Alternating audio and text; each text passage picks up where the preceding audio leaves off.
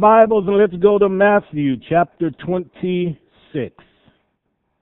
Matthew chapter 26. One word we want to talk about, and that word is crucified.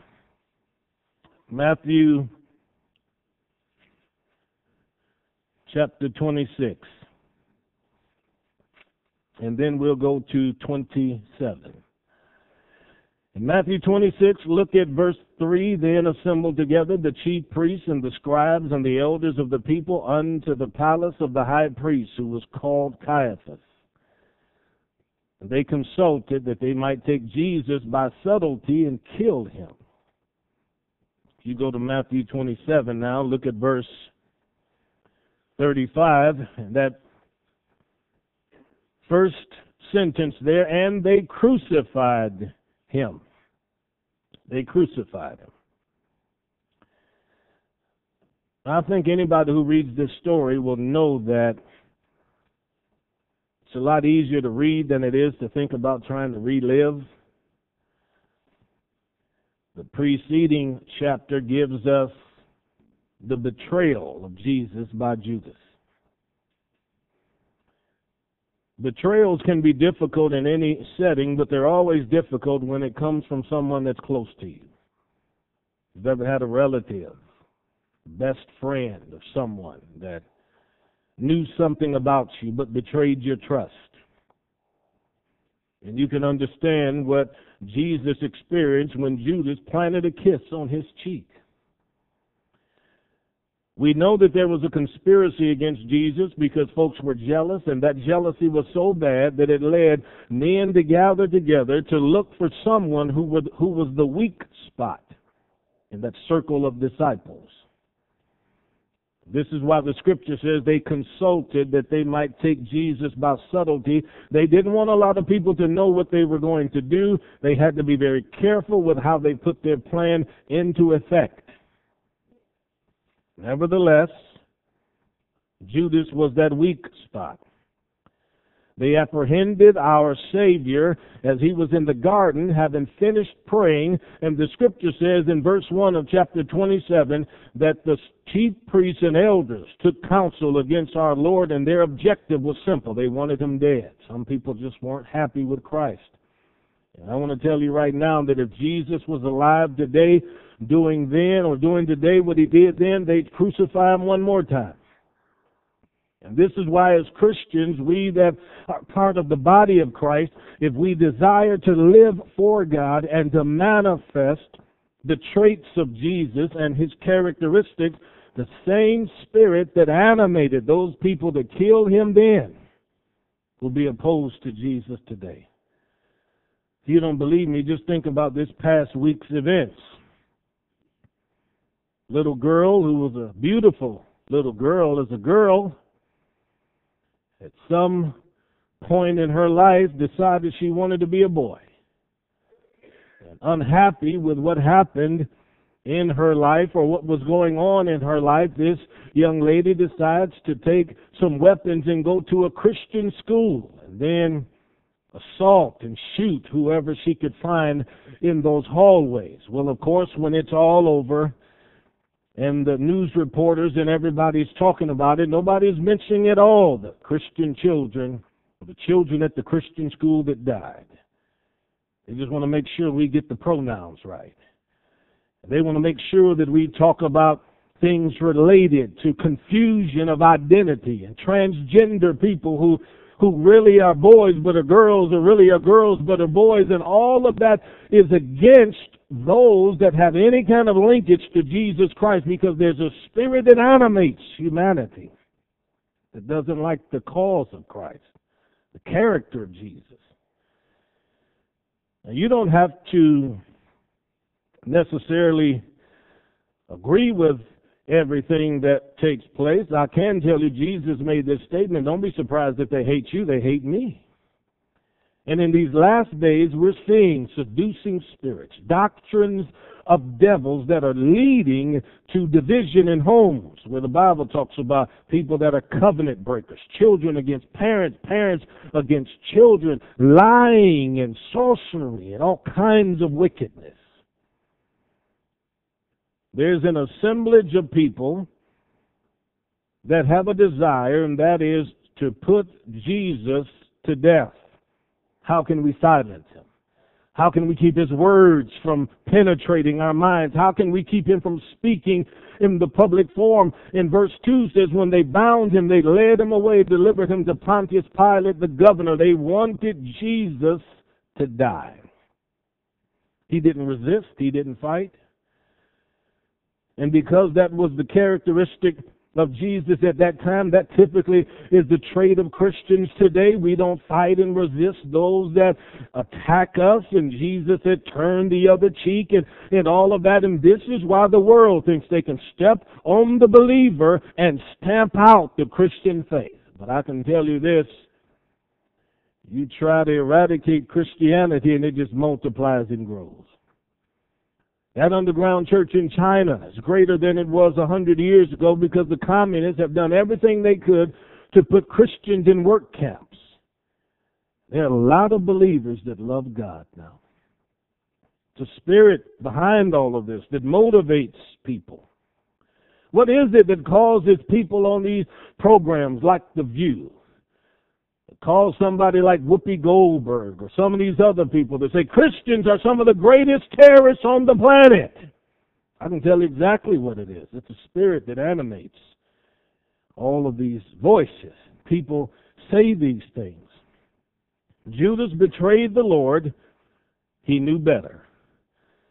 But having covenanted with those chief priests for some silver, the Bible says in verse 3 when he saw that he was condemned, he brought the 30 pieces of silver to the chief priest.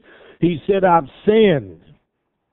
In verse 5, he threw the silver down in the temple and he went out and he hanged himself. Why did he take his own life? He took his life because he knew what he did was wrong. He was overcome with grief, overcome with shame, overcome with condemnation. I want you to understand that there was no mental illness here with Judas. He knew what he did was wrong. And we try to make everything today some kind of an illness so that people aren't responsible for their behavior. Well, you understand, Pastor, that the reason he or she went out there with a machete or a machine gun and, and killed 11 people is because they're mentally ill. Maybe, maybe they're just mean spirited. Yeah. Maybe they're just disgruntled. The moment you remove responsibility from that person, you remove culpability from them and they don't feel like they've done anything wrong. This is why people go to court and they'll plead insanity when they knew exactly what they were doing when they went in there and took somebody's life. Insanity. Yeah. Happens every single day. It's not his fault. He can't help that he's an alcoholic. He doesn't have to open up that cap on that bottle. He doesn't have to open up that can at all. It's not her fault. She can't help the fact that she's driven by these tendencies. She doesn't have to go down that pathway and yield to the appetites and the cravings of the flesh, however great they are. Because there are other appetites they don't yield to. So why do they yield to that? I've seen a lot of people take their lives. They didn't have to take their lives, but some people took their lives because of fear of exposure. Their sin has come out. Their secret has been revealed. It wasn't a mental illness at all. This man Judas betrayed the man that was going to down the cross for the sins of the world. He betrayed the Lamb of God. He knew who he was. He knew this man healed the sick and cast out devils and raised the dead and cleansed the lepers. He fed the poor. He knew of the miracles. He knew exactly what he had done. Thirty pieces of silver. Have you ever betrayed Jesus? Have you ever gotten with a crowd and in the midst of that crowd didn't want people to know you were a Christian? Have you ever been so ashamed of your family, of a church, that you tried to hide your connection with them because you did not want anybody to think, oh my goodness, I'm affiliated with, with that word Christ, with that word Christian, then your betrayal is as bad as Judas. The only difference is it didn't lead to Jesus' death. But if we had opportunity, we'd crucify Jesus all over again with our betrayal. Stand firmly with what you believe. All the disciples fled in the Garden of Gethsemane when the army showed up, but it's not the plan of God for us to flee from persecution, but to take a stand for what we believe. Stand by Christ, stand by the cross, stand by righteousness. Yeah. So they took counsel and bought with them the potter's field. These people tried and succeeded in bribing Judas to betray Jesus. And later, after the resurrection, they did the same thing, took the money from the treasury and bribed the Roman soldiers. Money is powerful. The Bible says money answers all things.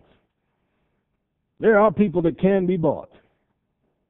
And there are people that will yield to their desires to have more money. They'll skim a little bit from here, take a little bit from there, hope nobody will see what they're doing. But I'm telling you, God's looking over our shoulders. He sees what happens. These chief priests weren't righteous, these elders weren't just. But they were fulfilling the prophet Jeremiah, who spake in the Old Testament about what would take place. But our Savior stood before that governor Pilate, and Pilate asked him, Are you the king of the Jews? And Jesus said, You're the one that is saying that. He didn't say anything else, kept quiet. The Pilate, of course, he vacillated back and forth. He didn't know what to do. He knew he was innocent, knew he should release him, didn't want to release him because the crowd was angry. If he released him, then the crowd might come after him. He didn't want rebellion inside of that city, and he certainly didn't want the emperor of Rome to have to come over there and ask questions about why you cannot keep these Jewish people in line. So this man Pilate in verse 19, he sat on the judgment seat and God, having dealt with his pagan wife, said to him, You better leave this man Jesus alone because I've suffered many things on account of him in a dream. I'm telling God can even talk to a sinner. God can invade the dreams of an unbelieving person and let them know that what's going on is wrong. Now maybe you, you had some dreams before you became a Christian. It stuck with you. Staying with you now. You might even be recalling one or two dreams you had in your previous, before Christian days. And God was stirring up the pot in your life, shaking the foundations of what's going on in your life in order to let you know rather than persecuting Jesus, you ought to join him. Rather than running from the king, you ought to flee to him as a refuge. These chief priests, they persuaded Pilate to let a genuine criminal go free. That's why when he asked them the question in verse 22, What shall I then do with Christ? they all shouted, Let him be crucified. That's why that's not a question we can ask our culture today. What do you want us to do with Jesus? I can tell you exactly what this nation wants us to do with Jesus. They want us to make sure nobody prays to him at a football game. They want to make sure that his name isn't mentioned in the school system, that there are no Ten Commandments. They want to make sure that when it comes to the Word of God, that the history books are eradicated, that we don't ever learn that our founding fathers of this nation, the very pilgrims that came from Europe, came with a love for God and carried Bibles. They don't want any of that in the history of this world. What will you do with Christ? We know what they're doing with Christ. They're doing what they can to get rid of it. They're revising statements of the past.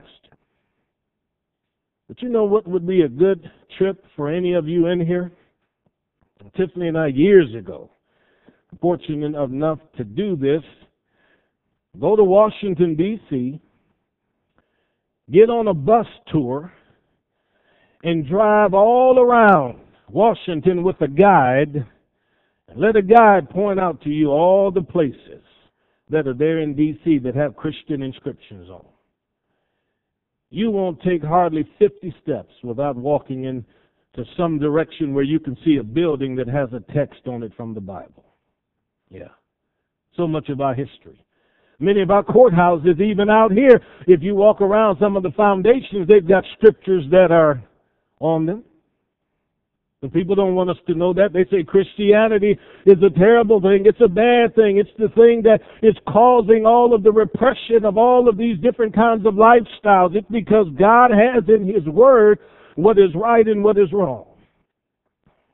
Jesus said, Have you not read in the beginning that He that made them made them male and female? A couple of weeks ago, when I was getting things in order so I can go into the prison system to preach again, I had a pamphlet of paper, papers this thick that said to me that for these prisoners, you got to recognize there are 19 different genders.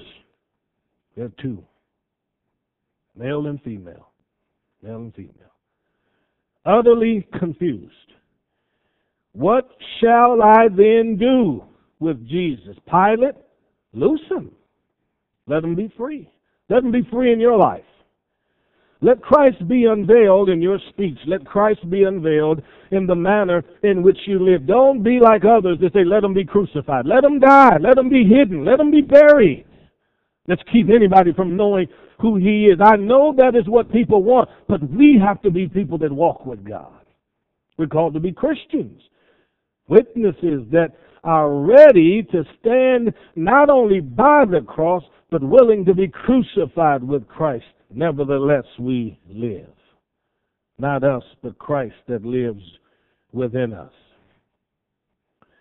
The governor knew that he had done no wrong. He said this man hadn't done anything evil. They shouted and they cried, Let him be crucified.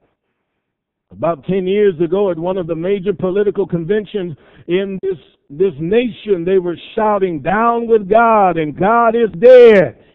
Opposed to God. Not even interested in God. I heard somebody in an interview earlier this week said, God made me the way that I am, a man just like a woman, lipstick, wig, and everything else. God made me the way that I am, and God made me in her image. Deception deception. They're saying, let him be crucified. I don't want to hear anything about God. But Pilate, when he saw that he could not prevail, he called for one of his servants to bring him a bowl and that man took his hands, dipped it in that water, and washed his hands, and he said, I'm innocent of the blood of this just man. But I'm telling you right now, he can't wash the blood of Jesus off his hands. Neither can any of us if we deny him and won't walk with him. I doubt if it's true, but I know there used to be a a story told in the ancient church of a vision that a man had and the story was that they looked up and they came into this special part where there was torment and, and fire. And it was like a, a river fire and blood there. And it was just boiling and belching. And they got there and they looked and, and it was Pilate. And Pilate was just screaming and just shouting in agony. It won't come off. It won't come off. And he's trying to scrub that blood off of his hand. It was just a dream. But you understand the principle. There's nothing you can do to get that blood off your hands but accept Christ as your Savior. You can go to any church you want to go to. You can be baptized as many times you want to be baptized. You can take communion in every church on planet Earth. That won't save you. You have to have a relationship with God where He enters into that heart where somebody has repented and embraced Him as the Savior. Only then can you alleviate yourself of the guilt and the burden of sin in your life. There is no other way. People have been trying for centuries to wash the blood off their hands. They'll say, well, Jesus wasn't really God. What are they saying? I'm not guilty of the blood of that man. They'll say he was just a good teacher. He never ever said that he, he would atone for our sins. They're trying to get that blood off their hands. They're saying, well, you don't understand. When I was a kid, I went to Sunday school. My parents took me week after week. I never missed all of my childhood. I don't need any more religion today. They're saying, I want to take this blood off of my hands. But all of them shouted in verse 25, No, His blood be on us and our children. What a curse to call on your family and your nation. Pilate was afraid of the mob. He released Barabbas because during the feast of Passover, the civil authority was able to show mercy and grace to one prisoner and release them. He didn't release Jesus, an innocent man. He released a guilty man. And the Bible says the soldiers took Jesus from that hall, stripped him, and put on him a scarlet robe and put a crown of thorns on his head and a reed in his right hand, and they bowed the knee and mocked him. And verse 30 says they spit on him and took the reed and smote him on the head. Now you've got to be a pretty good visionary to imagine this scene.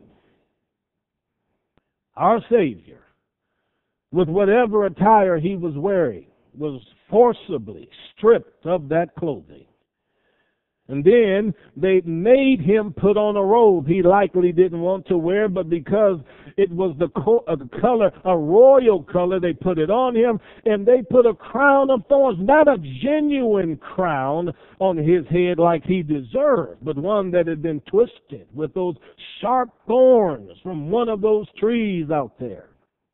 Pressed it down on his brow. Imagine the pain. The blood trickling down his the sides of his face.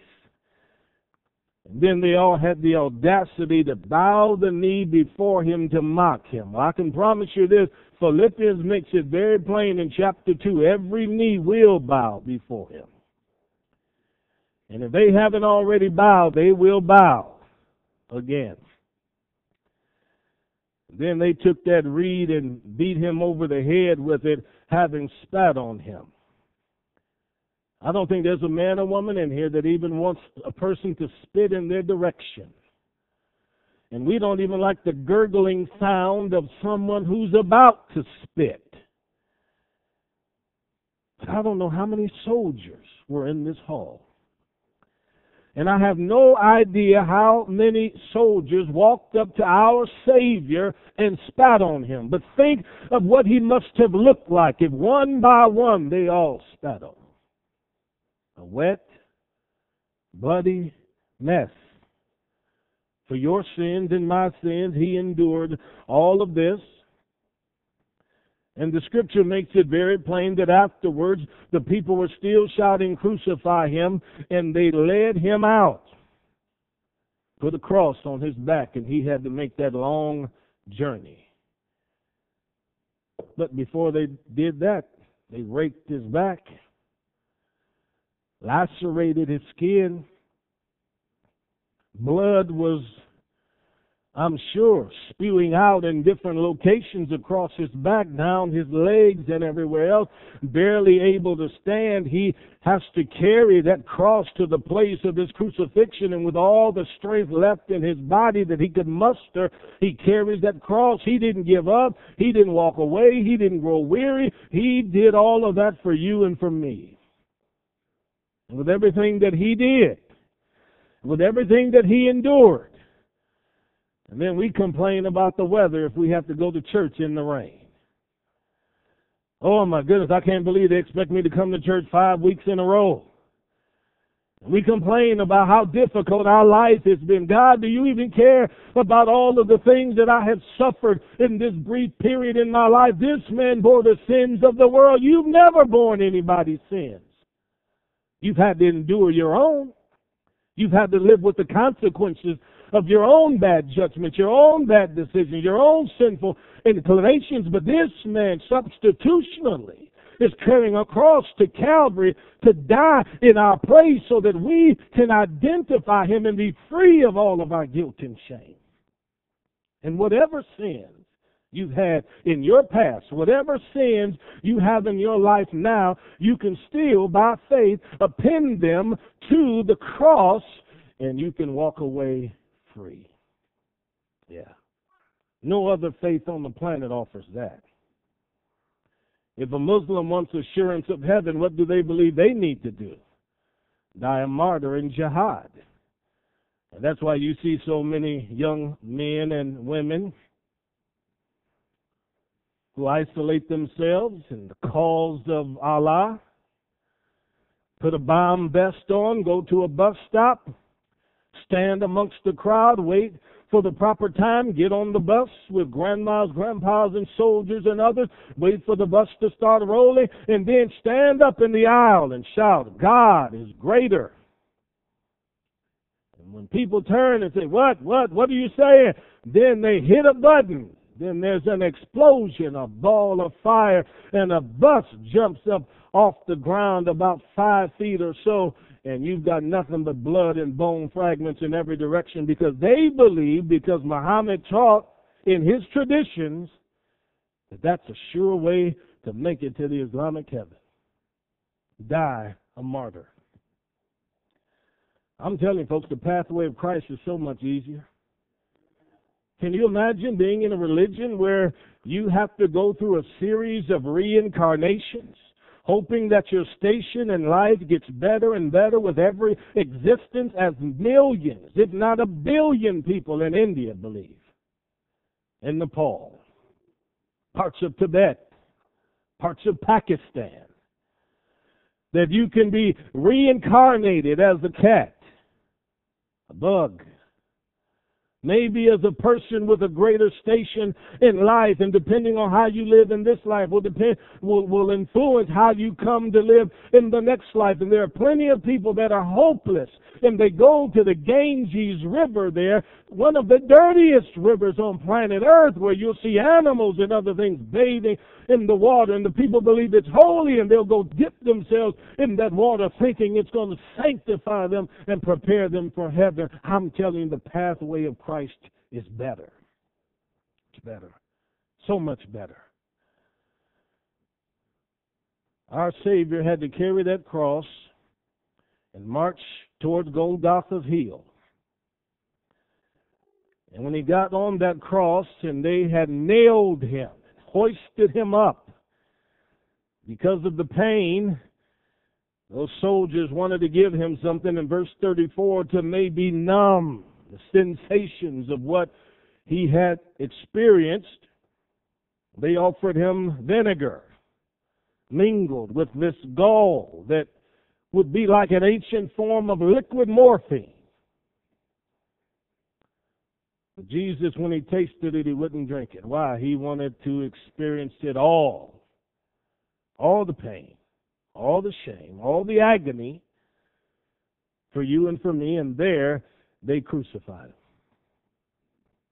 And while he died a slow death, the Roman soldiers who had their own beliefs, who were polytheistic, believed in the Roman gods of Jupiter and Apollo and all of these different gods they thought they could pray to that were half God, half man, that had relationships with human beings and created heroes like Hercules and so on. They sat at the foot of the cross and they gambled for our Savior's clothing. How could people see, be so negligent? And how could people disregard truth in this matter? I could tell you how. They didn't believe in Jesus. And when you run into people today and they say, I don't care anything about Christianity, they've been very honest. They're just like the people that, that were the Roman soldiers sitting at the feet of the cross. I mean, here Jesus has died on the cross for the sins of the world. He's there to save. And I mean, within four feet, within reaching distance, they've got salvation there and they don't even want it. Plenty of people have Bibles on their shelves. They have the things in their home that could fix their marriage, fix their children, fix their church, but they don't even reach for the book that has the answers. It's all there. It's within reach. They don't want it. What are they doing? They're gambling.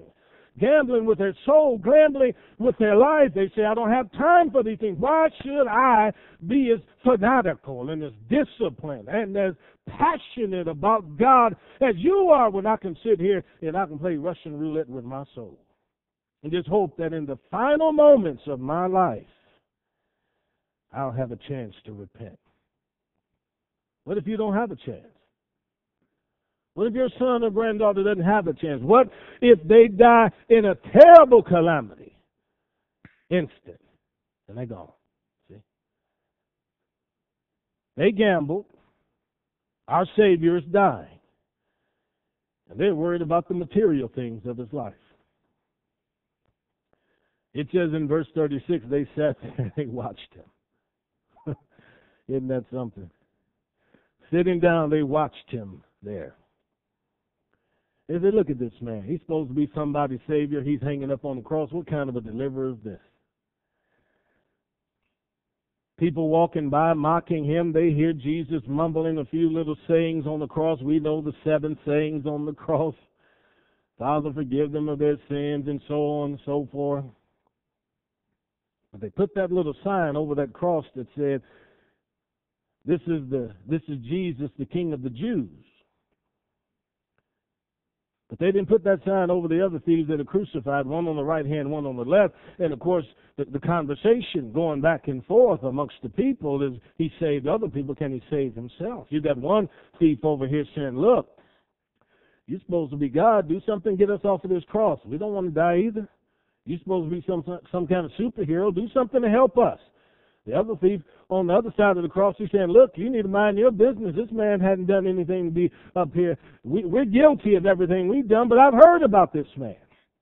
And Jesus is hanging right there in the middle. He's exhausted, as exhausted as the other thieves are. It's painful to have nails driven in your hands into the wood, and you've got to stand there without anything to rest your backside on, to, to relax your legs, or the, the upper torso of your body. But yet hanging there in the middle of all of that, you're trying to push up just to be able to get a, get a breath because of how you're stretched out there.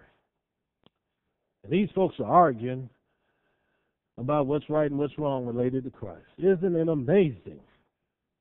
The things that we'll argue about that just don't make any sense at all. Of very little value when it comes to redemption and salvation. But at least one thief did have sense enough to say, Lord, please, please remember me when you enter into your kingdom. And Jesus said to that man, This day, today, you'll be with me in paradise.